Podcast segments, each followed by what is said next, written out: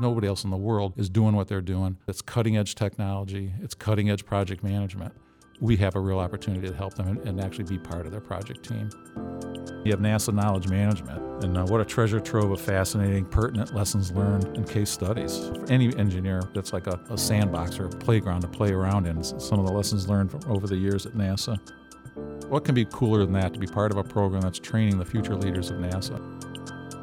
You're listening to Small Steps, Giant Leaps, a NASA APPEL Knowledge Services podcast featuring interviews and stories tapping into project experiences in order to unravel lessons learned, identify best practices, and discover novel ideas. I'm Deana Nunley.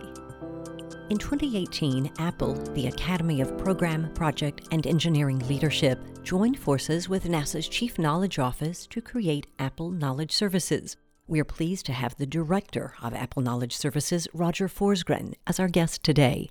Roger has been part of the APPEL leadership team for 13 years and was selected in 2017 as NASA's Chief Knowledge Officer. Roger, we appreciate you joining us today. Could you start by talking us through your thought process for combining training and knowledge management activities?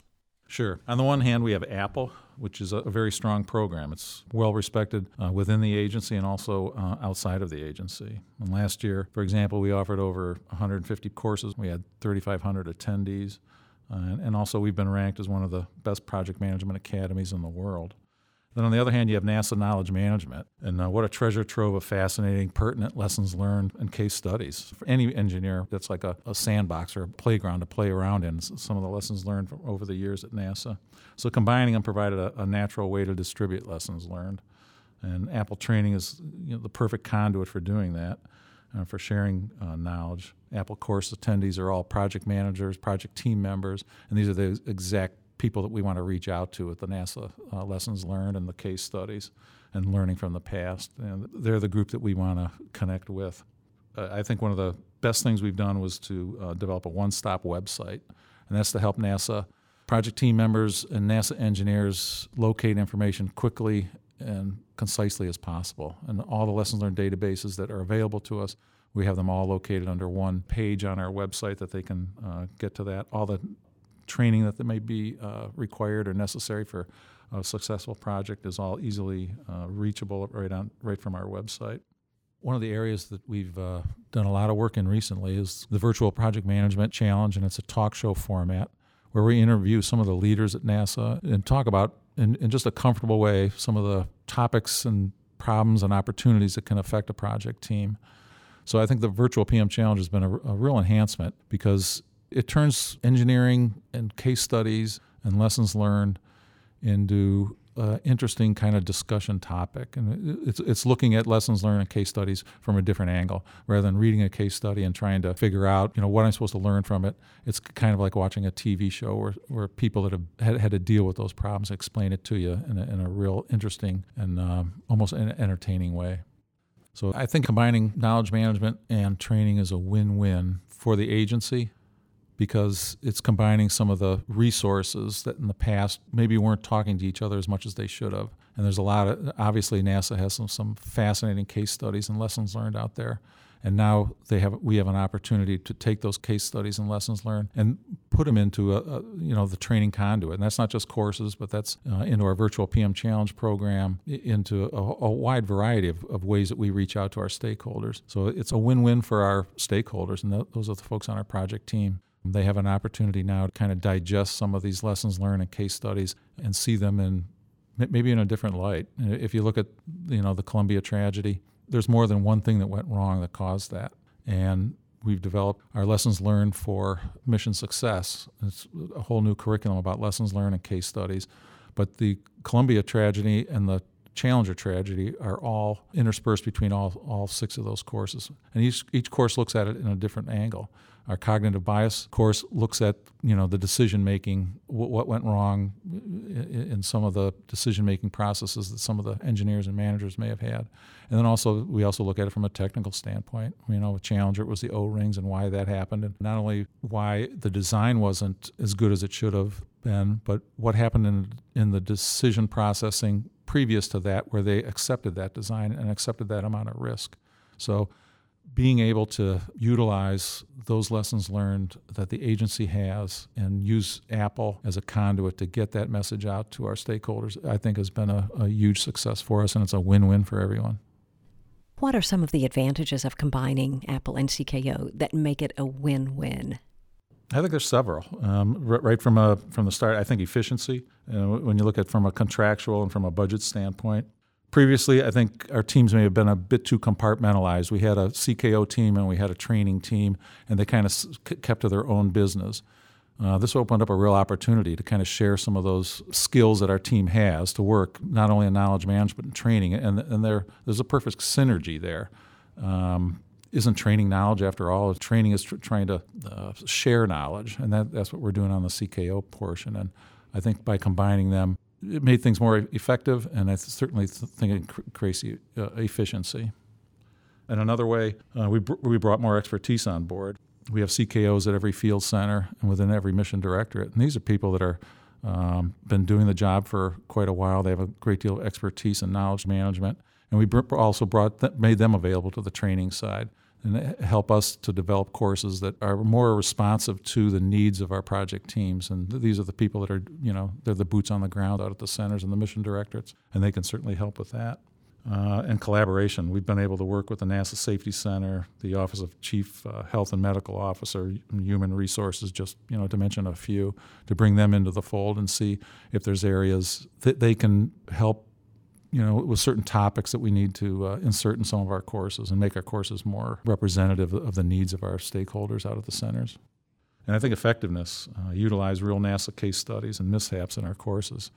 What a great opportunity for us to NASA-tize some of these courses. You can talk about requirements all day long, but when you start talking about things like requirements creep entering into a project and you start talking about real projects where that happened, where, you know, project kind of went off center a little bit because of the uh, requirements started to slowly creep into a different direction, you know, during the project itself. So when you bring in real case studies uh, and real uh, instances where uh, other NASA engineers and other NASA project managers had to endure and had to solve, I think it makes the, the, the training that much more effective. With these improvements in effectiveness, efficiency, expertise, and collaboration, and with the initial integration of APPEL and CKO successfully completed, what do you see as the next challenges and opportunities? I think it's to continue to try to provide the right training for the NASA technical workforce as the agency moves forward. We're moving in not only with SLS, but the Gateway program and the ISS continuing and Mars 2020 and commercial crew. There's a lot of interesting opportunities for engineering development and for training in those areas. And I think one of the tough things we have to do is try to stay ahead of the training curve a little bit and try to anticipate the problems or the opportunities that'll be involved with Gateway and also as SLS moves forward. So that rather than just responding to a problem, that we're there before the problem happens to, to, to work with project teams to, to make sure that they're successful. Uh, I think in other areas, to continue to work with our international partners. Uh, we currently have our IPM course, an International Project Management course, twice a year, which has been really helpful. NASA is going to be relying more and more on international collaboration in the future, and there, there's a lot of um, you know not only cultural and technical issues. There's there's a lot of other you know dealing with our time zones when your project management's trying to have meetings and things like that that you have to deal with and certain cultures off work with different ethics codes and things like that that you have to kind of adjust to on an international project. And I think those are some of the you know the opportunities that we're going to have to look at and try to stay ahead of the curve. Also, the young professionals. We've been working with the international young professionals now for a couple of years, and the young professionals within NASA also. They're the future leaders of the uh, aerospace industry, and I think there's a big legacy and some big uh, shoes to fill for those folks, and we want to get them into their career, get their career started correctly and on the right foot. And I think we want to remain focused on technical authority. I think that's made a major impact at NASA. And I think it's something that is profoundly important, not only to your typical engineer on a project team, I think it's profoundly important to upper management at NASA. They rely on it. And to be able to look at technical authority, and, and that's questioning the risk on a project and feeling comfortable doing that, knowing that your management almost requires you to do that. If you feel uncomfortable, that you need to bring it up to somebody's attention, and to be able to have a culture like that and make sure that that culture is maintained uh, for the upcoming years and for the upcoming young professionals so that they understand it too. Not many organizations are run like that. You know, a lot of times organizations will sweep their problems under a carpet and move forward. Uh, not at NASA. I think we want to learn from our lessons learned, and you know, that's a, a, a great benefit about working here. You know, getting back to young professionals, we want to work closely with the next generation of NASA employees, understand what they they may need to become better engineers and uh, make lessons learned from the past more relevant to them. For example, the with the Columbia tragedy uh, in the upcoming years, we're going to be touring each center. We're going to bring some of the hardware uh, that was found from the from Columbia, and we're going to bring a, a one day or two day forum to the centers precisely to reach out to our younger folks that were, you know maybe we're in grade school and don't really understand the real context of, of Columbia and understand how it happened and how not, not only the technical problems that, that caused Columbia, but also the decision making processes and things like that that were you know, part of the Columbia tragedy, just so that everybody's aware of it, and, and especially our younger folks. Roger, we mentioned that you've been part of the APPEL leadership team for more than a decade. What are some of the highlights in terms of courses that have been offered and the impact they've had? I think it's been involved in um, doing some of our training in soft skills. Uh, and, and, by soft skills, I, I, mean communications, leadership, and critical thinking skills. And those, those are some of the things that we've been concentrating on. A couple of years ago, we held what we called a fifth year forum. And we invited some leading professors from engineering universities from around the country, and we even had a couple of international folks attending. And we asked them, what would you do if engineering was not four years? Do you had an extra year to train your engineers? And to a T, all of them came back and said we'd work on communication, leadership, and critical thinking skills. In those four years, it's you know there's a lot of analytical course, a lot of calculus courses, and things like that, which all everybody every engineer needs to needs to understand and know.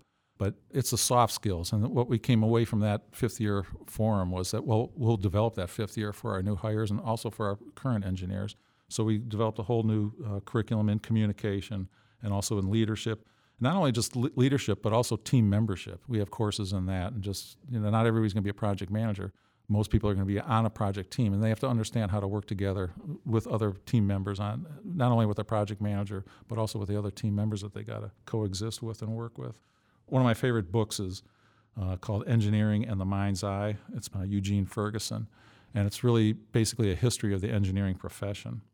And in there he makes a real interesting quote and i think it's applicable to to NASA and probably to most engineers. And it's that engineers are good at math and analytics, and they generally don't make computational errors. But where they do make mistakes is in the decision making process.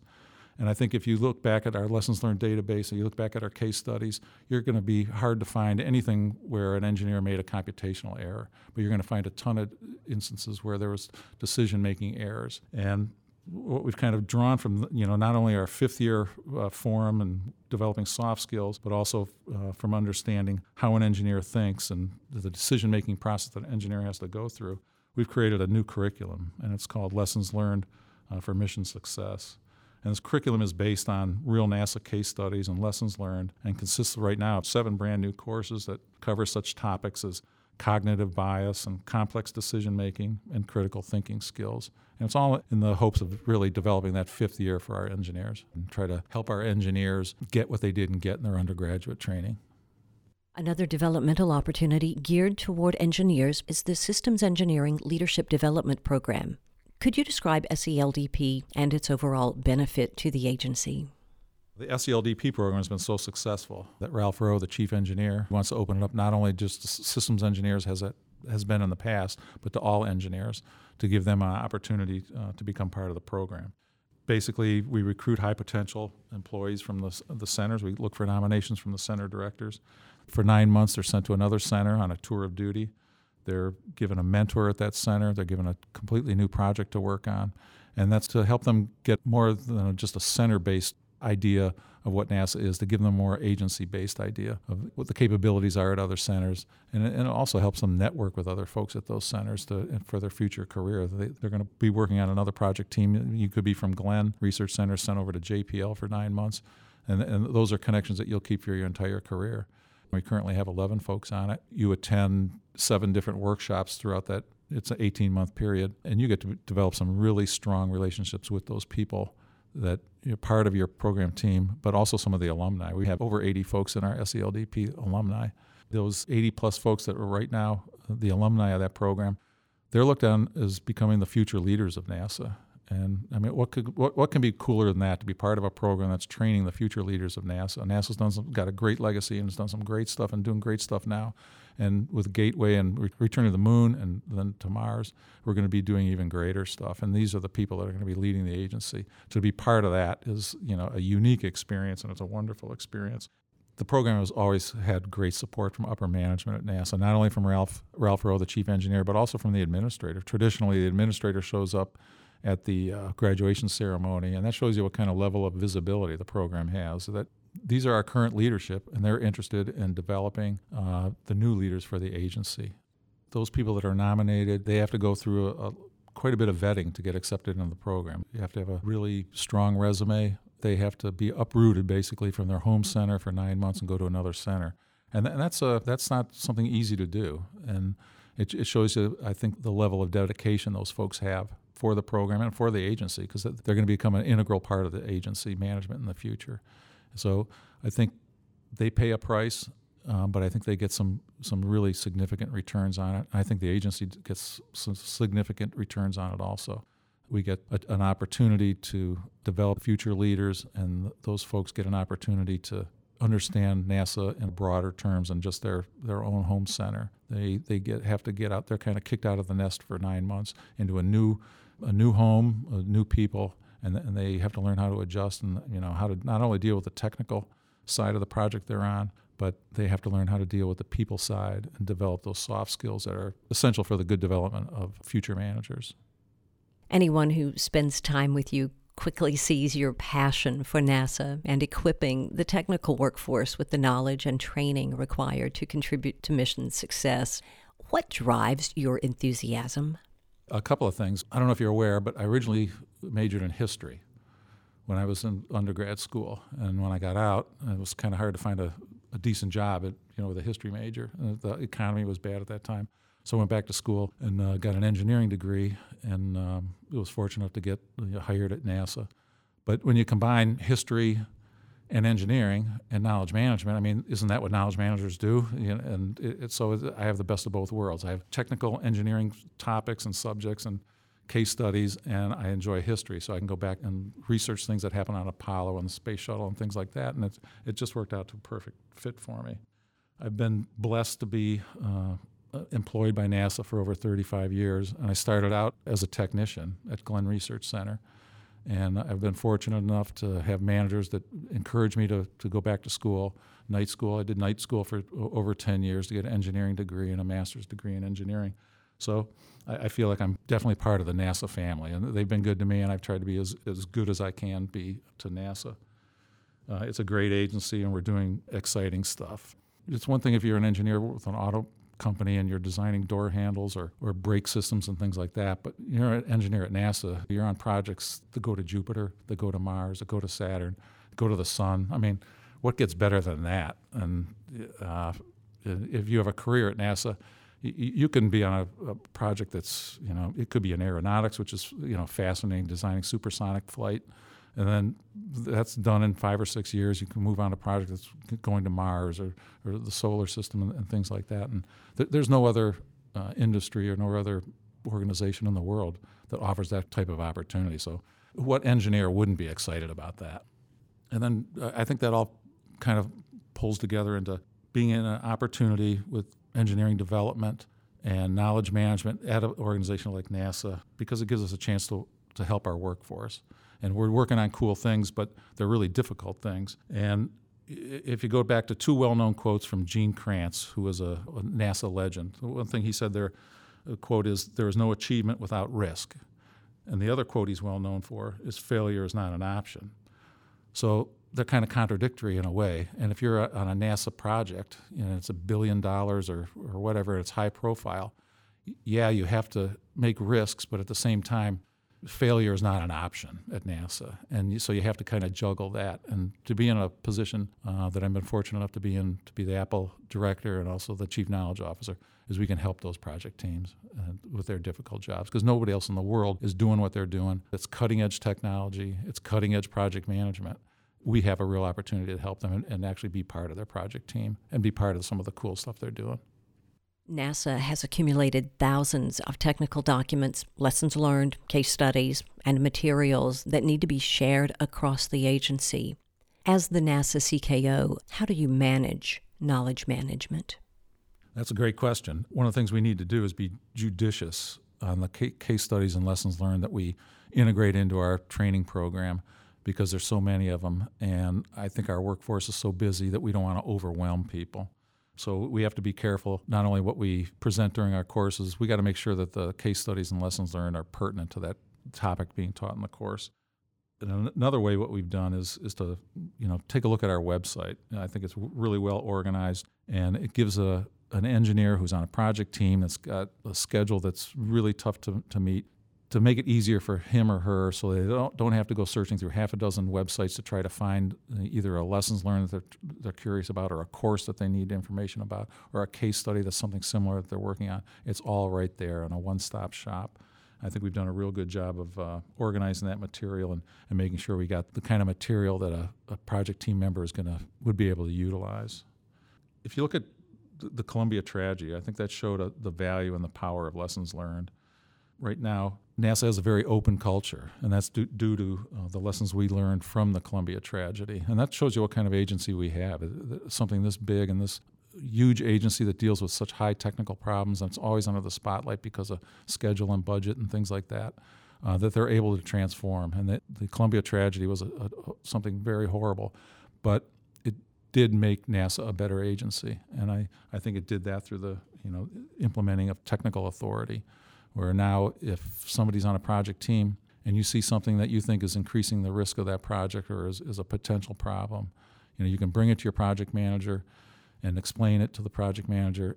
If you if you still feel like there's a problem, it, it, can go all the way to the center director, it can go to the chief engineer, it can go all the way to the administrator. But it shows you that NASA not only understands risks, but they're willing to change their culture that much to make sure that we don't have another Columbia tragedy. Thanks to Roger Forsgren for joining us and providing an overview of APPEL Knowledge Services. If you'd like more information about the topics Roger discussed, please visit appel.nasa.gov/podcast. Roger's bio and a transcript are also available, along with a link to a recent Projectified with PMI podcast episode where Roger was interviewed about lessons learned and the value of knowledge transfer. If you have topic suggestions for upcoming episodes of Small Steps, Giant Leaps, please let us know on Twitter at NASA APPEL and use the hashtag Small Steps, Giant Leaps. We encourage you to take a moment and subscribe to the podcast and tell your friends and colleagues about it. Thanks for listening.